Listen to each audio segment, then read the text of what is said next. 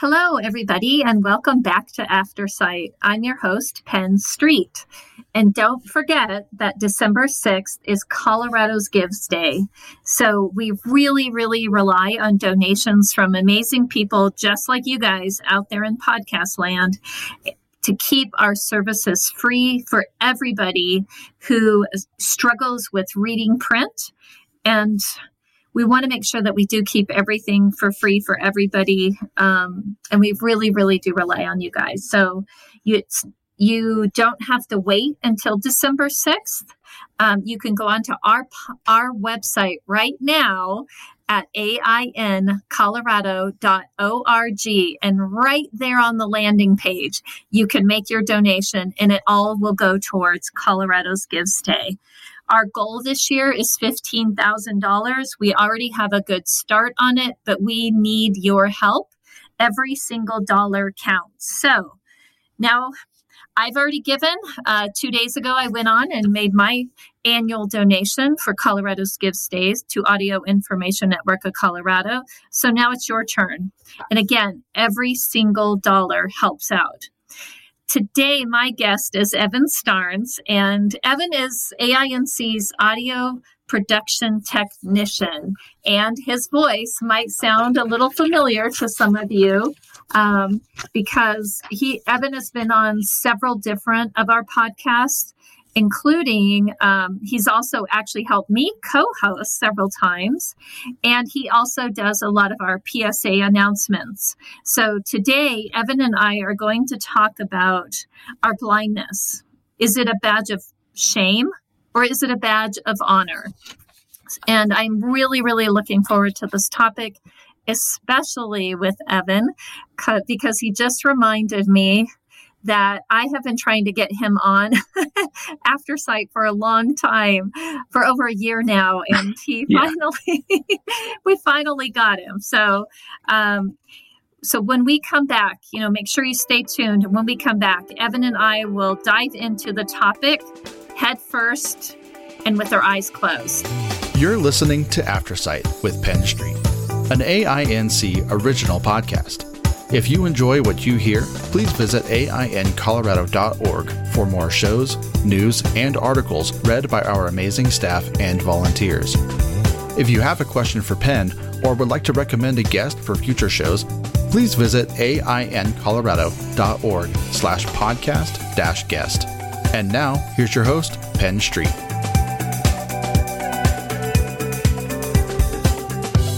Evan, welcome to Aftersight. Hey, it's so totally great to be here. I'm kind of thrilled, not going to lie. Good. Uh, I promise everybody I do not have him duct taped to a chair. uh, maybe. some secrets no. Some secrets need to stay secret. Uh, but the enthusiasm's real. Exactly. Well, Evan, as you know, I'd love to start off my show with some quick fire questions so that the audience can get to know you just a little bit better before we dive in. Is that okay with you? Of course. Absolutely. I, I'm waiting for somebody to say, uh, no, I don't want to do that. But so far, so far, knock on wood, everybody's agreed. Um, so no, I could have been here first. You could have. Evan, I know you, you just turned twenty-one recently, but would you prefer a cold beer or hot coffee? You know, honestly, I drink way more hot coffee, so I would definitely prefer a hot coffee. Okay. It's just relaxing. Oh, uh, make it an Irish coffee, and I'm even more happy. Oh, especially today here in Colorado, it oh, is yeah. definitely winter is here today. So, um, yeah. Evan, are you? Do you? Would you consider yourself a traveler or a homebody? I would most definitely consider myself a homebody. Now it's weird though, because if you get me traveling, then I'm kind of in that mindset. I'm like, uh, I'm totally in the zone. Yeah. But, uh, yeah. Otherwise, I'm chill at home. Yeah, I'm a mix. I would say I'm fifty-fifty in both areas because, I mean, I, I'm like you. Once I'm out there, I love it. But to actually get motivated to do all the planning and everything, that, that part's not fun for me. No, it takes a, it takes a couple friends usually. Yeah. That's usually what helps. Exactly, exactly. So, Evan, if you had a, ch- a choice of winning the lottery or finding your soulmate? Which would you, which would you do? You know, I definitely pick finding my soulmate, mm-hmm. even though I feel like I already have, but definitely would pick oh. finding my soulmate, because I mean, money cannot buy happiness, and it definitely can, can't buy me love. Yeah. We'll reference a Beatles song here. One of yeah, my favorites. Yeah, there you go. um, but soulmates are just, you know, they can provide more than money. And money's great, but it, it really, I think if I had all the money in the world, or if I had lottery money, I really wouldn't be truly happy. Mm. Yeah, soulmates are hard to come by. I agree. And you know, I agree. Money is nice, but you can't snuggle up to money, or, you know. You know, and the difference is, is a soulmate's with you for life. This money might necessarily not be. That's true. That's true. That's true. And I think, too, having that kind of money almost stereotypes you. And so. Oh, that's true. It'll stereotype you as the very rich, very wealthy, flexy kind of person that has the gold-plated doorknobs, you know what I mean? Yeah. Oh, yeah. Yeah. Yeah. Yeah. I, well, you know, my soulmate is Moses, and I would not trade him for all the lottery money in the world. So, so that's, that's where. Understandable. All right. Would you rather have a funny story or a one-liner? Mm, I'd rather have a funny story. I'm a very humor, humor-oriented guy. Mm. Your one-liners are pretty good, though, I have to say. Well, thank you. I appreciate it. Okay, now you better be prepared for this one. What's your theme song? Oh, boy. Oh. um, you know, that's weird because it had been changing because I've, you know, been trying to figure that out. But mm, I don't know. For some reason today it's been That's Life by Frank Sinatra, just because I've oh. honestly, that's the that's been the thing I've been figuring out is like, what really, what life is really like, you know, transitioning from being a kid to being an adult and, you know, getting all these responsibilities. I also love that song too, but. Yeah. Oh, that's a good so one. It's definitely not a negative. It's not a, it's a very positive thing. Yeah. For sure. Yeah. That's great. Well, you can't go wrong with Frank Sinatra anyway, so. No, definitely not. Well, Evan, uh, first of all, thank you so much for taking the time to be here because, you know, you work at A I N C, you're a student, you know, you, you actually have a life outside of work. And I know you're really, really busy. And I know this time of year with school can be really stressful. Um, and so thanks for thanks for taking the time to do this today.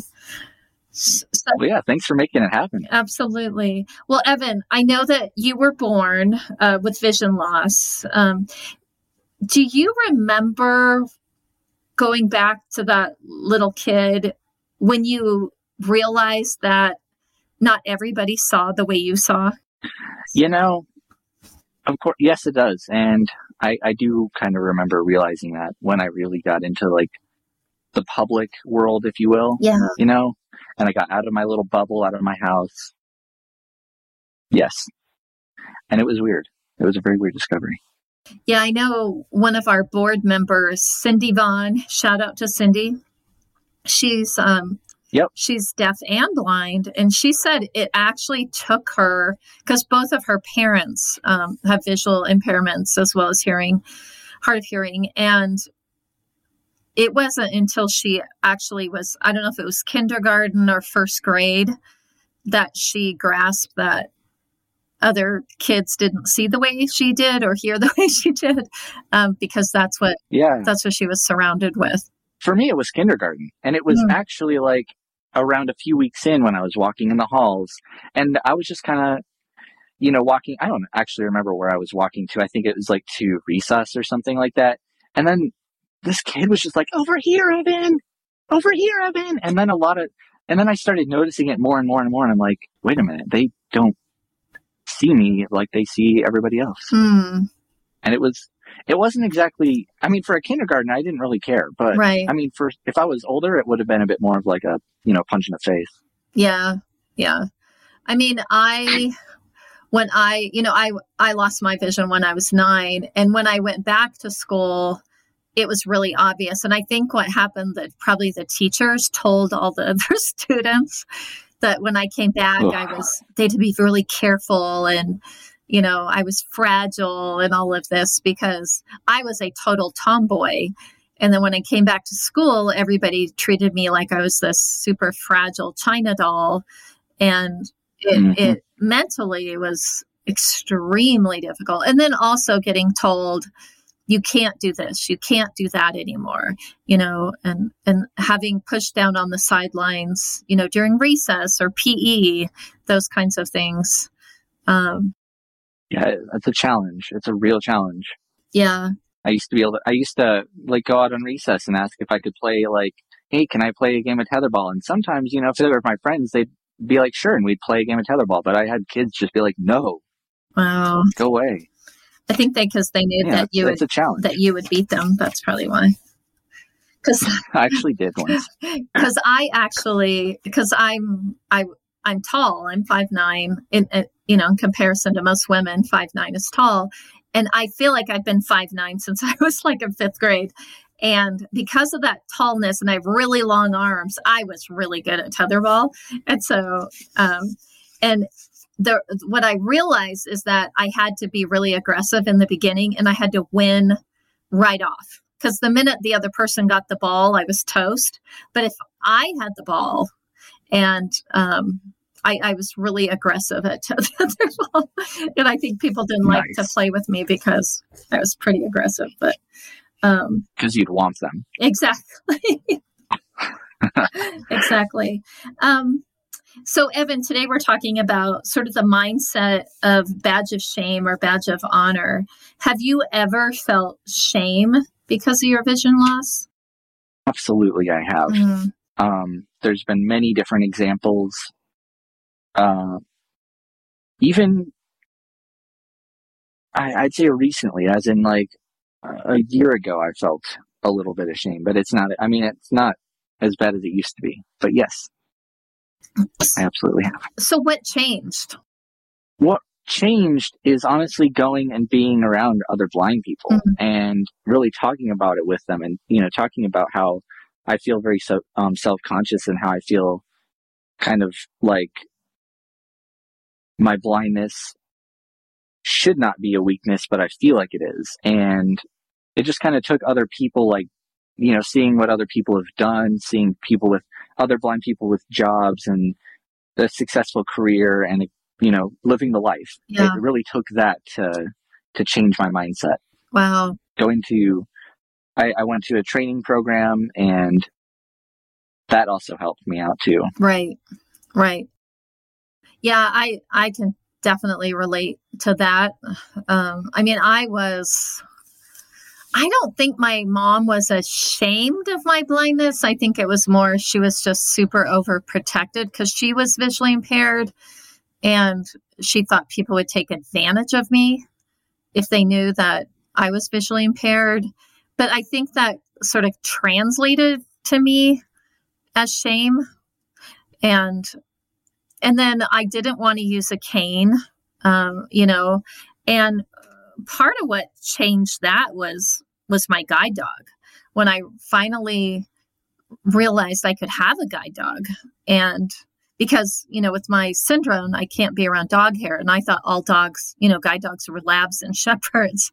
So when I first got my first guide dog, I think that was the beginning of that shift from shame to a badge of honor, because I love my guide dogs, as you know, Evan. And oh, yeah. I think I think that that helped. And it was definitely meeting other people who were who were blind, and they weren't ashamed. And and definitely meeting Eric Weimer was a huge, huge shift for me, because Eric, he...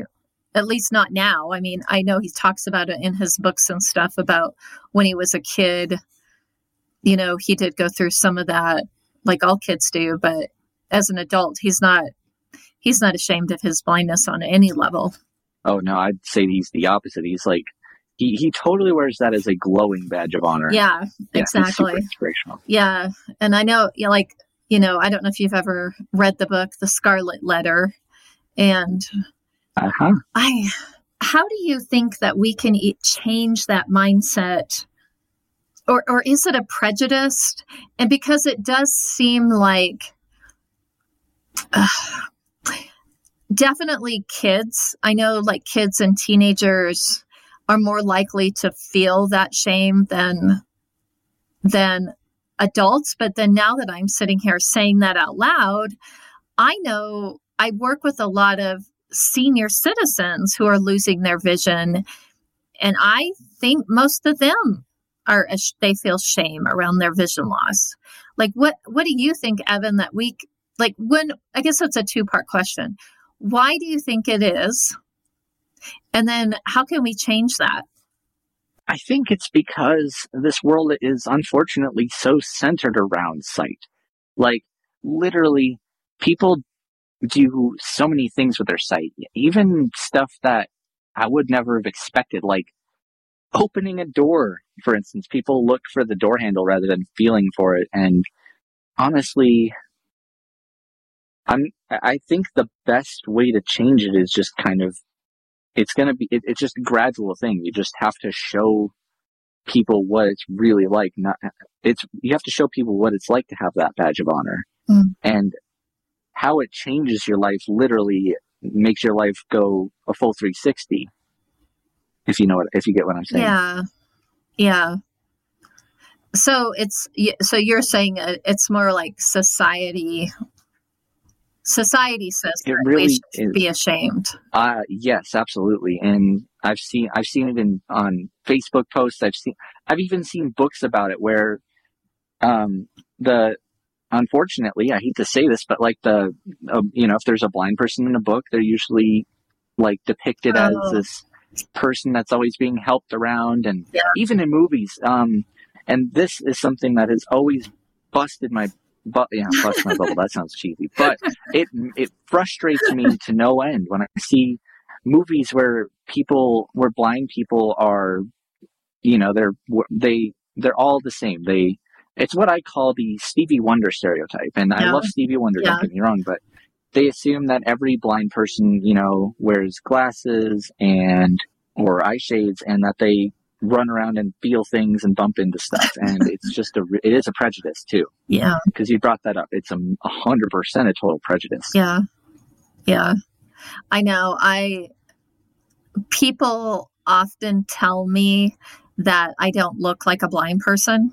And uh, and you and I I've have got that before. Yeah. And when I ask them, well, what does a blind person look like? They don't really have a good solid answer. And no, it's like I, I I'm trying to think of another example in my world where I lump everybody together, but I can't. I mean, I do it with if somebody has a very serious Southern accent. Like Southern, like I think we all Arkansas do. accent. I I will I will lump them together with other people that I know that have a similar accent. But it's not a negative. I wouldn't say it's a negative thing. It's not a. I don't look at them as shameful. Like it's. I guess right. I stereotype them, but it's not a. It's not a negative thing. It's just a thing. It's a stereotype, and I think we all do that, especially with uh, people with the Southern accent. We all kind of assume they're all that same kind of beer drinking, you know, yeah. that that type. Um, I mean, I do the same. I, I you can do it even based on settings. Like, um, for instance, I'll go into a Best Buy and I'll assume that everybody that works there is a like a very tech literate and very geeky kind of person. And I mean, usually, and it's Best Buy, they are, but. Yeah. You never know. There might just be somebody trying to get some extra money, and they might not know anything about tech. Oh, so that's interesting. It's almost like a, a reverse stereotype, right? So you're... Yep. Yeah. Wow, I never thought about that. that. When I, I never thought about that. So I, you know, I'm a Lion, um, and I, I with Lions Club International, and I found out through a, a secret source, and I won't give the person's name away, but they told me recently that most Lions don't think that I'm actually blind, that it's just an act. Really? Yeah. And which is really, really bizarre coming from the Lions because, you know, they're supposed to be Knights of the Blind and all that. And at first, when this person told me that, I was like, oh, that's kind of cool. But then I'm like, no, it's not cool, because I am. And, you know, I think it's like if somebody said, you know, well, Penn's not really a nice person. She's just pretending to be a nice person. Or Penn's not really a hard worker. She's just pretending to be a hard worker. So I, st- and, and actually, I've thought about it way more than I probably should be thinking about it, if it's actually an insult.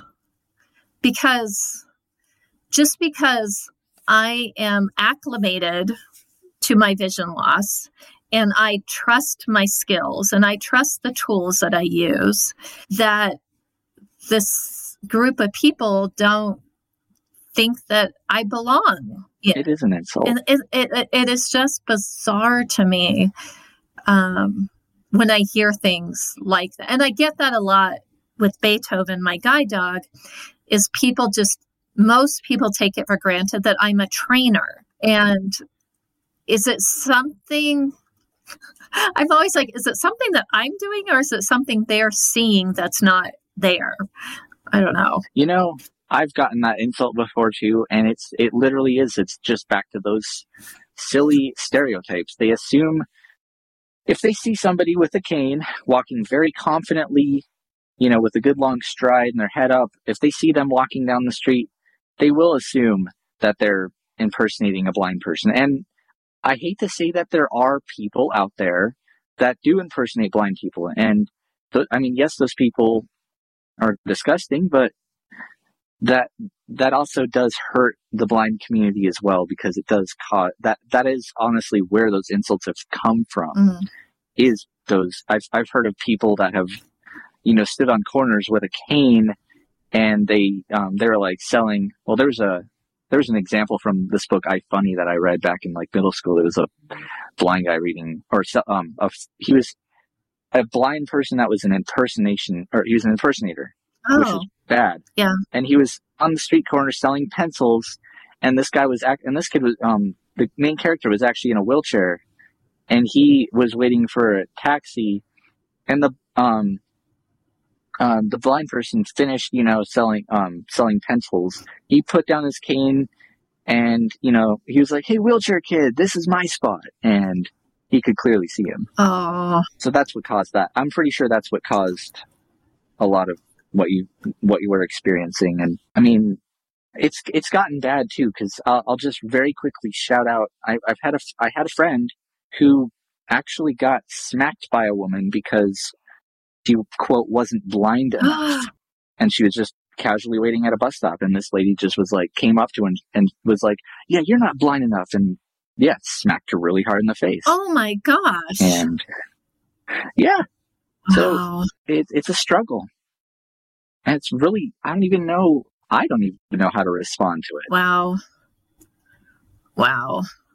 I, I've, we've talked a little bit about this, but I, We've talked about how, you know, I'll be in the grocery store or, you know, wherever, and have random people come up to me and ask if they can pray for me to heal, yes. heal my blindness. So it's interesting to me, because what are those people seeing? Because those people are seeing me that I'm so blind, I need to be healed. While... Well, uh, yeah. well, other people are looking at me going, oh, she's not really blind. Like, what, where do you think that comes from on the other person's side? I think that comes from, um, I don't want to say it's a biblical thing. I mean, yes, there is the biblical thing of, you know, the, the blind shall see and all that, mm-hmm. but I don't know the full quote right now off the top of my head, but It, it kind of comes from they they they see sight as, you know, the the sense to rule them all, essentially, and they think that because we lack it, that we are uh, I don't use this lightly, that we are broken. And I've even had that word used to me before in um, well in a church setting, I'll admit, and um, it really does. It kind of comes from just a It, it could be a religious standpoint. Obviously, they're asking to pray for you. So right. that really kind of just confirms that in a way. Yeah, that that definitely gives me flashbacks to being a kid. Um, you know, my parents were very religious and would take me to revivals. And there, Billy Graham, I don't know if you know the person's name, but he was a huge evangelist and was one of the first T V evangelists that got really popular. And my grandfather, and I did not know this until I was in my adulthood, my grandfather sent money every single week to Billy Graham to pr- so I wow. I would be on his special prayer list. And and of course wow. when I was an adult and I found out about this, I was actually very angry because you shouldn't have to pay somebody to be on a prayer list for one, but also I was actually very close to my grandfather and we spent so much time together, and I never, I never knew that he looked at me that way, that I was, like you said, like that I was broken and that I, I needed to be fixed. And, and I remember even in like church revivals, because the way the, the preacher would always convey it is that if you believe enough, you will be healed.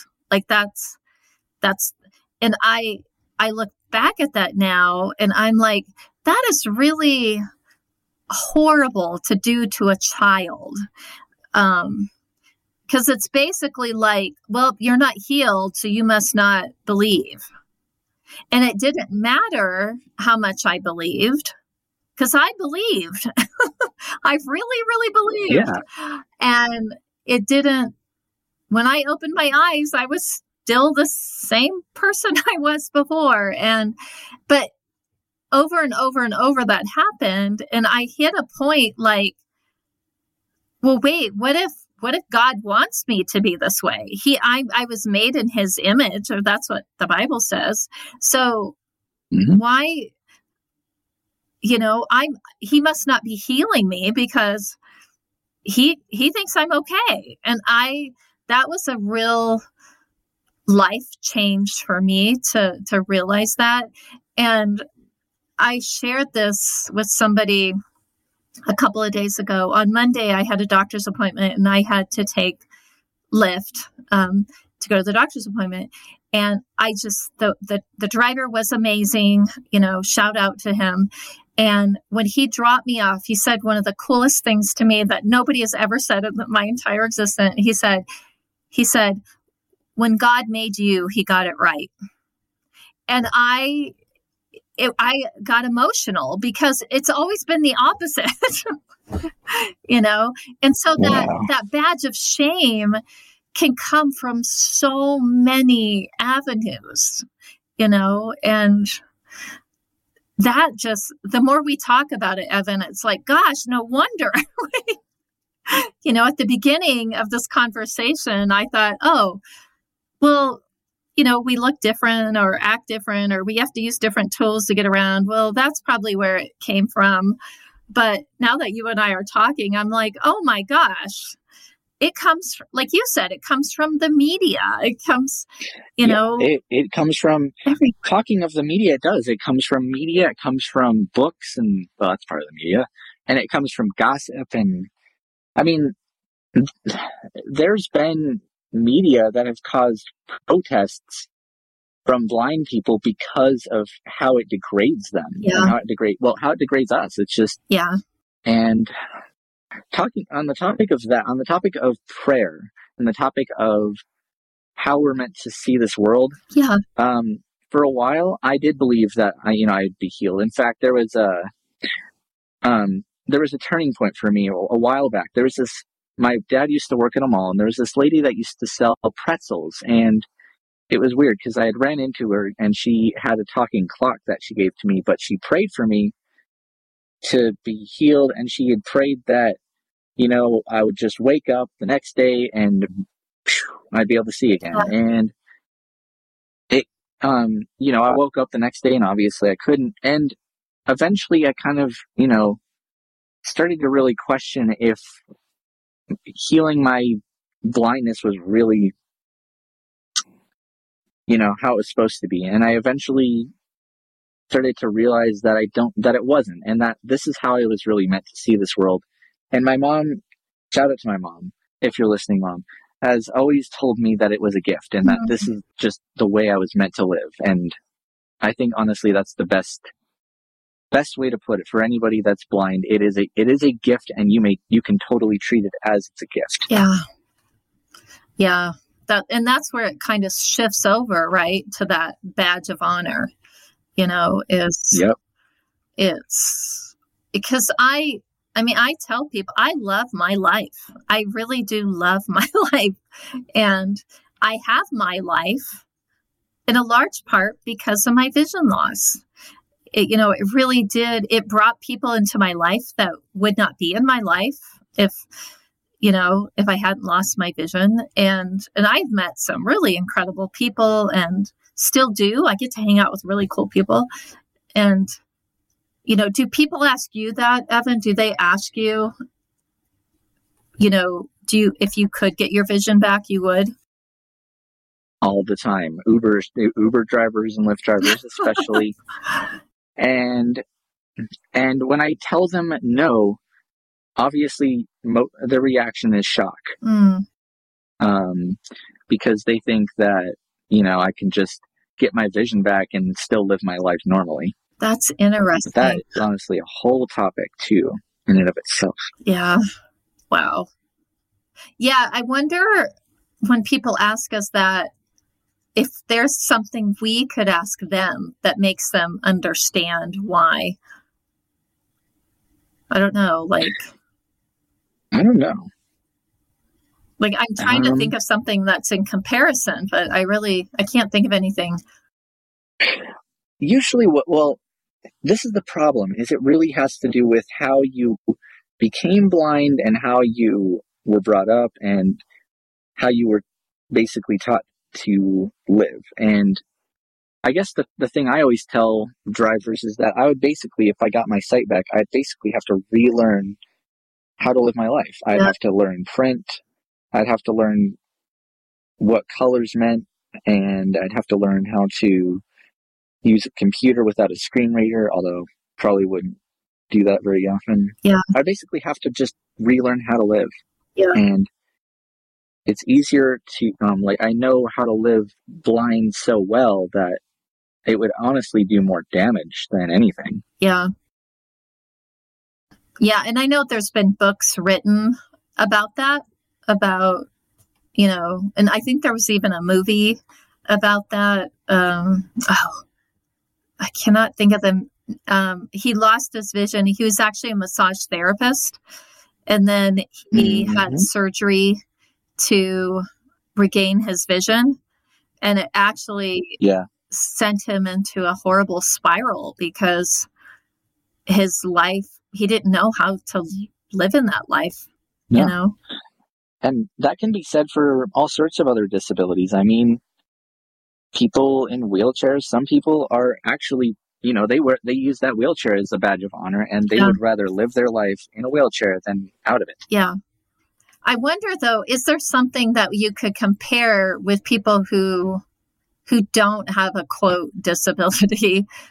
Like what, what would be something, and maybe you and I don't know what that would be because we can't imagine it, but like, like I know with my husband, you know, as he's getting older, he can't do photography like he did when he was younger, but it's not, it's not, you know, I, I don't know. Like I was trying to think of something that's in comparison, but I, I don't know what that would be. I don't know. I thought about it as if like you were born with this amazing superpower, like, here's a good analogy. Like if you were born with the ability to read minds and then you just all of a sudden lost that ability and you used that, and that was sent, your life was centered around that ability almost, perhaps. It's I don't know. I, since you brought it up, I have been like thinking of analogies, but it is it is surprisingly difficult to come up with one. Yeah, yeah, and and I wonder if it's because, you know, like as people get older, their lives do change, right? Like you change careers, you're you're you have a family, your family leaves because they've grown up. Like you do go through all these changes. And people adapt, but maybe it's because it happens on a slower level. They don't see it as such a big change. I don't know. I believe you're right, because, I mean, life is always happening and changes are always happening, but a lot of those big life changes do take years to happen, and you can anticipate them happening. Whereas a blindness cure, I mean, yes, you can anticipate it happening, but it's like it's like sudden. Yeah. And you, and the thing is, is that, well, you don't exactly, you can't exactly not reverse it. I mean, yeah, you could put on like a blindfold, but then you'd have to, you'd be ridic- ridiculed for it. Yeah. And you'd have to walk around with that. Yeah, exactly. Exactly. So Evan, I know you're like, you're out and about a lot, you know, like you're on campus, you know, going to work, you know, you're a pretty social guy. Do you feel like you're part of that change, of that kind of scarlet letter of blindness? Or do you just not care?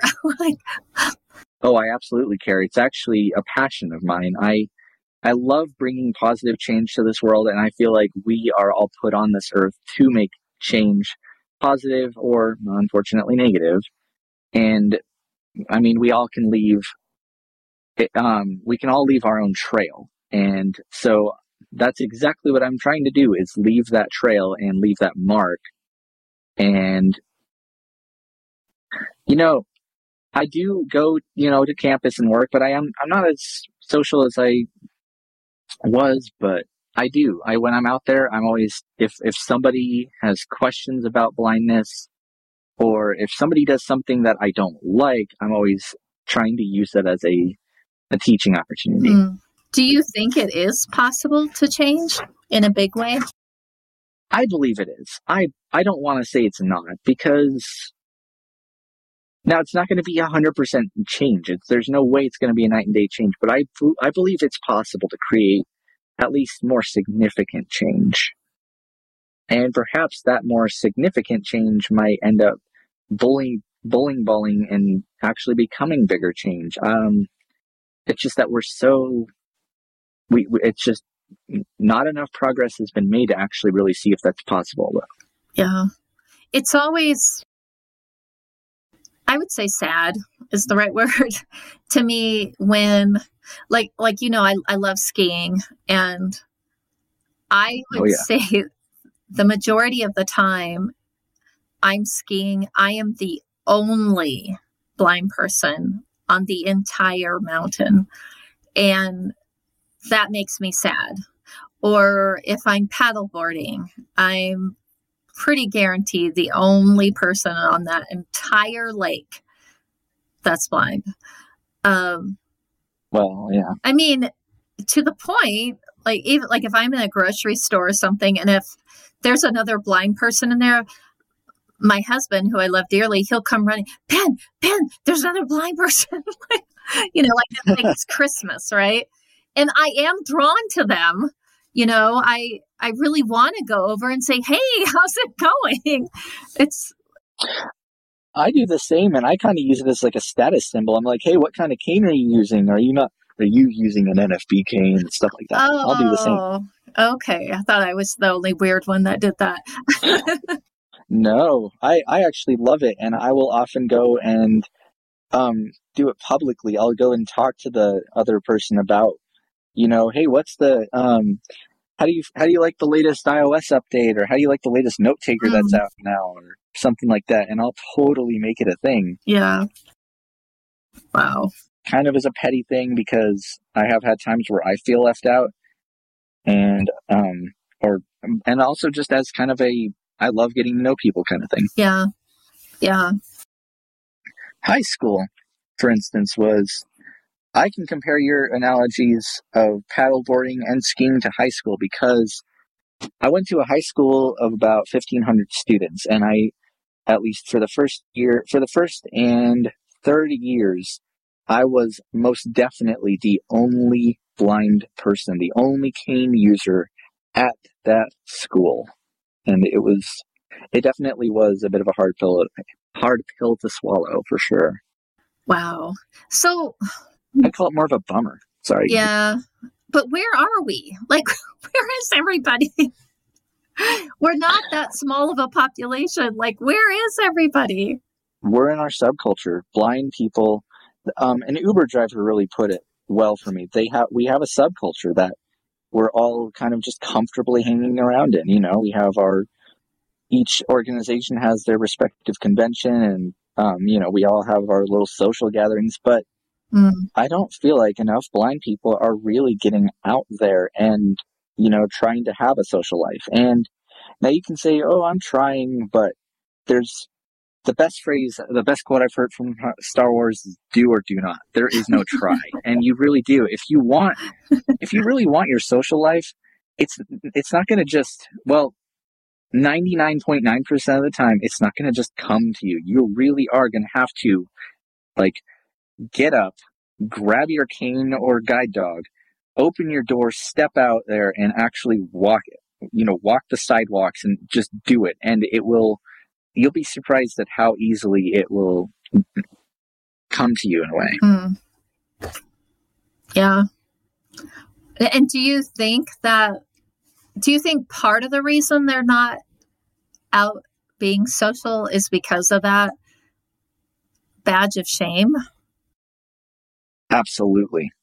And it is really hard to get past that badge of shame. And it's really hard to just process the fact that it's not, that it's not going to just magically vanish on you. You know, you got, you have to take the initiative. Yeah.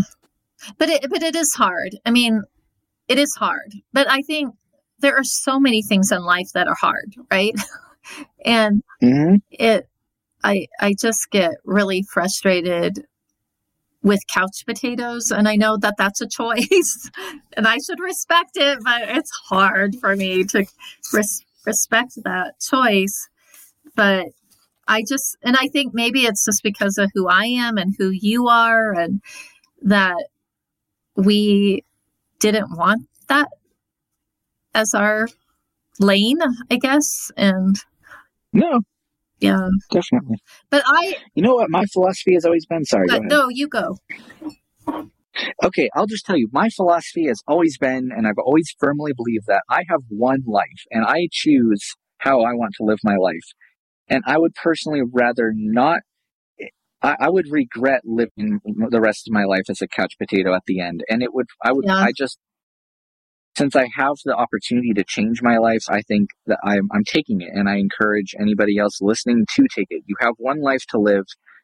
If you really want to live it as a couch potato, have it your way. But, you know. Yeah. But it's so much yeah, more fun out the, this there. This is your chance. Right? So much more People fun out there. Know. Yeah, I have a quote. I have no idea. I heard it forever and ever ago when I was in my twenties, um, when I was taking self-defense courses. And it was, I'd rather die standing than live on my knees. And that goes along with your, you know, you have one life and own, mm-hmm. own it, right? Yeah. Yeah. We're, and we're responsible for the consequences of the choices we make. Now, I'll admit, it might sound totally cliche. You know, you might have heard all this inspirational nonsense in the past, but trust me, it's a cliche because it's bloody true. And it it's literally, it that's it. It's the one hundred percent unaltered truth. Yeah, absolutely. So, Evan, what would you like our audience out there in podcast land to take away today? I'd really like them to take away that whether you've lost your vision recently or whether you were born without any vision, making the positive change, it's not going to look like flipping a switch. It's going to be kind of a very gradual thing. So getting out there, you know, maybe going to a restaurant or whatever, it's going to be just take it in steps. You know, if you want to make that positive change and you want to have a better life, take baby steps, you know, get out there for, you know, maybe go on a walk for if you haven't done that before, or, and then eventually step up to walk to your local gas station or whatever, and just take little baby steps and gradually just embrace the social life. Mm. And you don't even, you don't even have to be that social, just, but seriously, getting out there, it's great for, for your soul. And it's just, it's great for you and everybody else, because you can be that, you don't even have to be a teacher. You can just be that, that light pretty much. Mm. That's beautiful. That's beautiful. Um, well, Evan, um, what if people would like to reach out to you, um, maybe for some advice or just to learn more about A I N C? How would it, how do they do that? Oh, sure. Um, you, I'll I'll plug my staff email in. You, you, anybody listening, feel free to email me. Um, and my email is Evan E V A N at A I N Colorado dot org.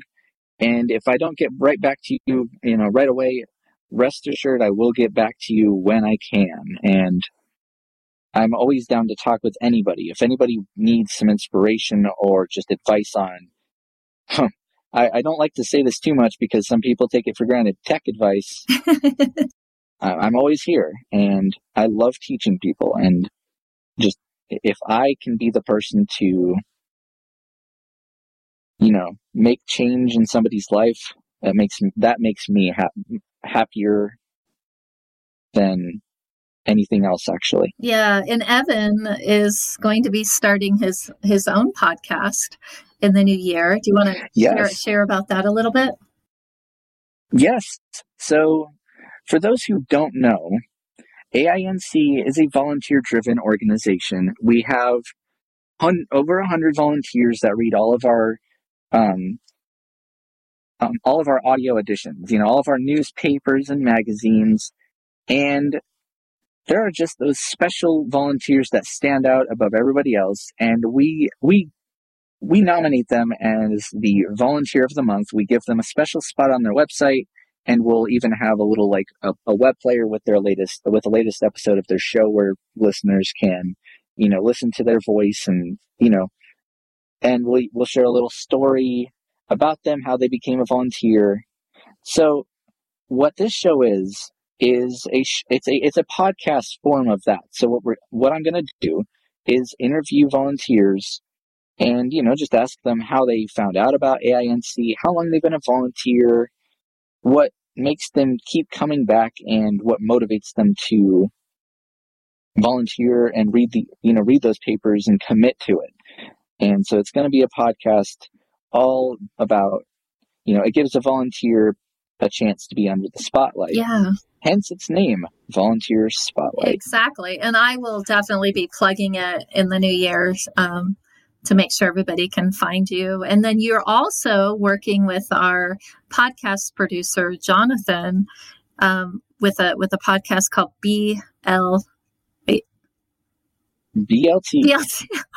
I don't eat B L T. Not bacon, rice, and tomatoes. I know. Blind and, level tech. And yeah, I, I, I, I don't eat B L Ts. Never have had one in my life. So I'm always like, I knew it was an acronym for something. Um, but yeah, so that's, I'm super excited about too. Um, and that will also be coming out in the new year. That, and I'll definitely be giving shout outs. That's going to be a fun one. Yeah. Yeah. So all things tech. So Evan. Yeah, if you want to hear a couple nerds talk yeah. about tech and obsess, there you go. That's your home. Yeah, that'll that'll be all. You'll you guys will be all over that. Evan, I always I've been asking you a million questions. I always give my guests an opportunity to ask me a question. Do you have a question for me? I do.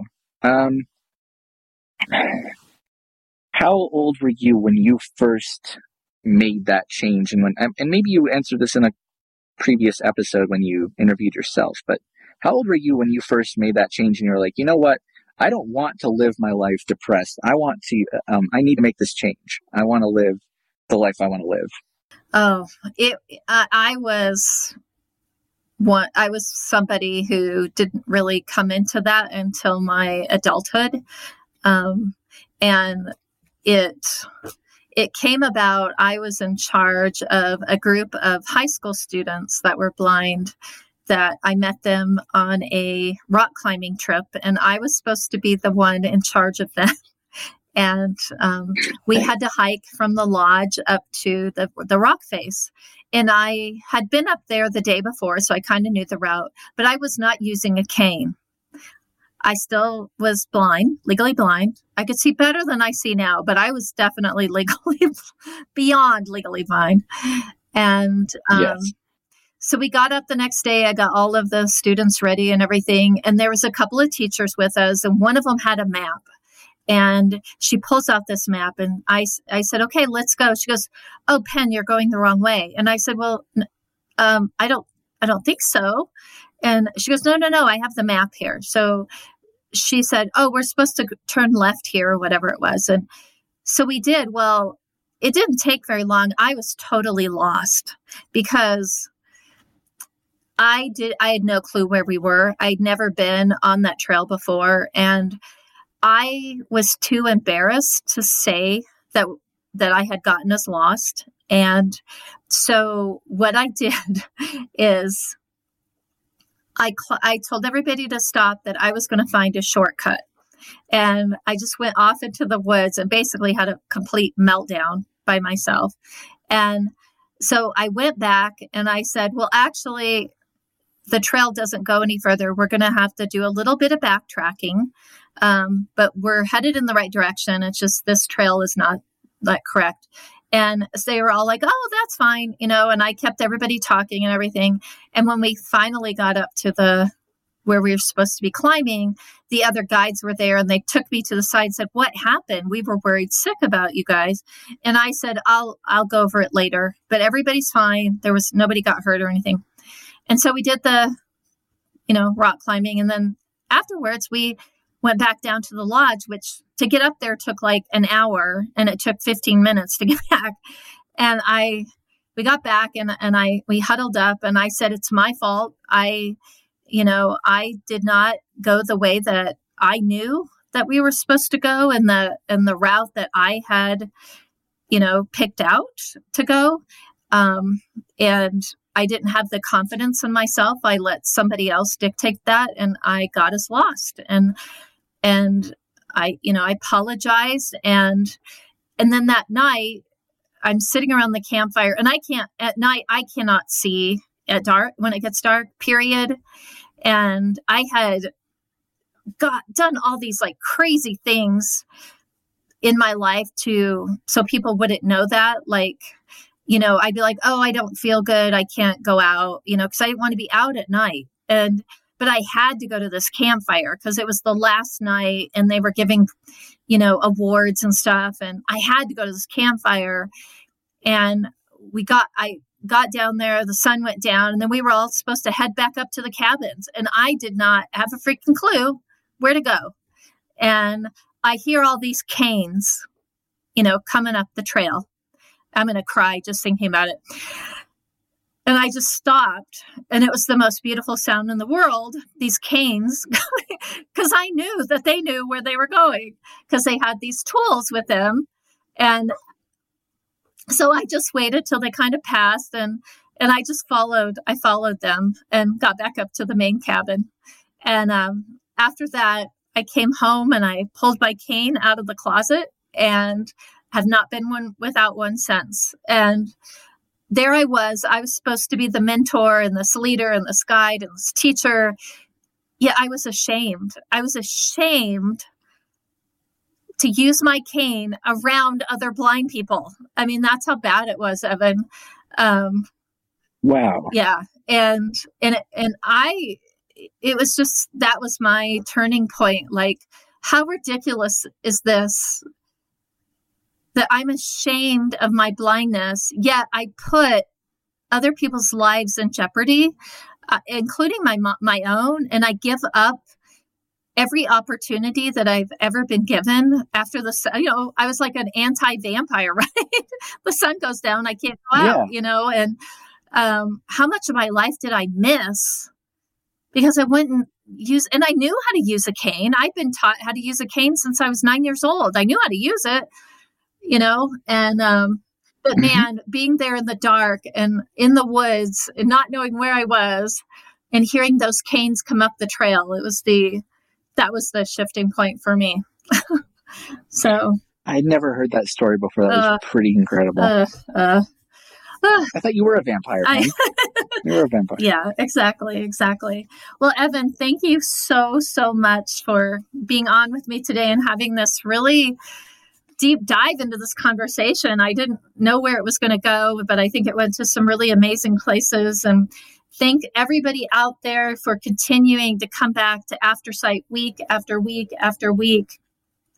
And I definitely want to thank everybody at Audio Information Network of Colorado for all the hard work, including Evan here on podcasts like Aftersight, Blindsight, Topic of the Man, the month, and all of the other programming, as well as our incredible volunteers that Evan mentioned earlier.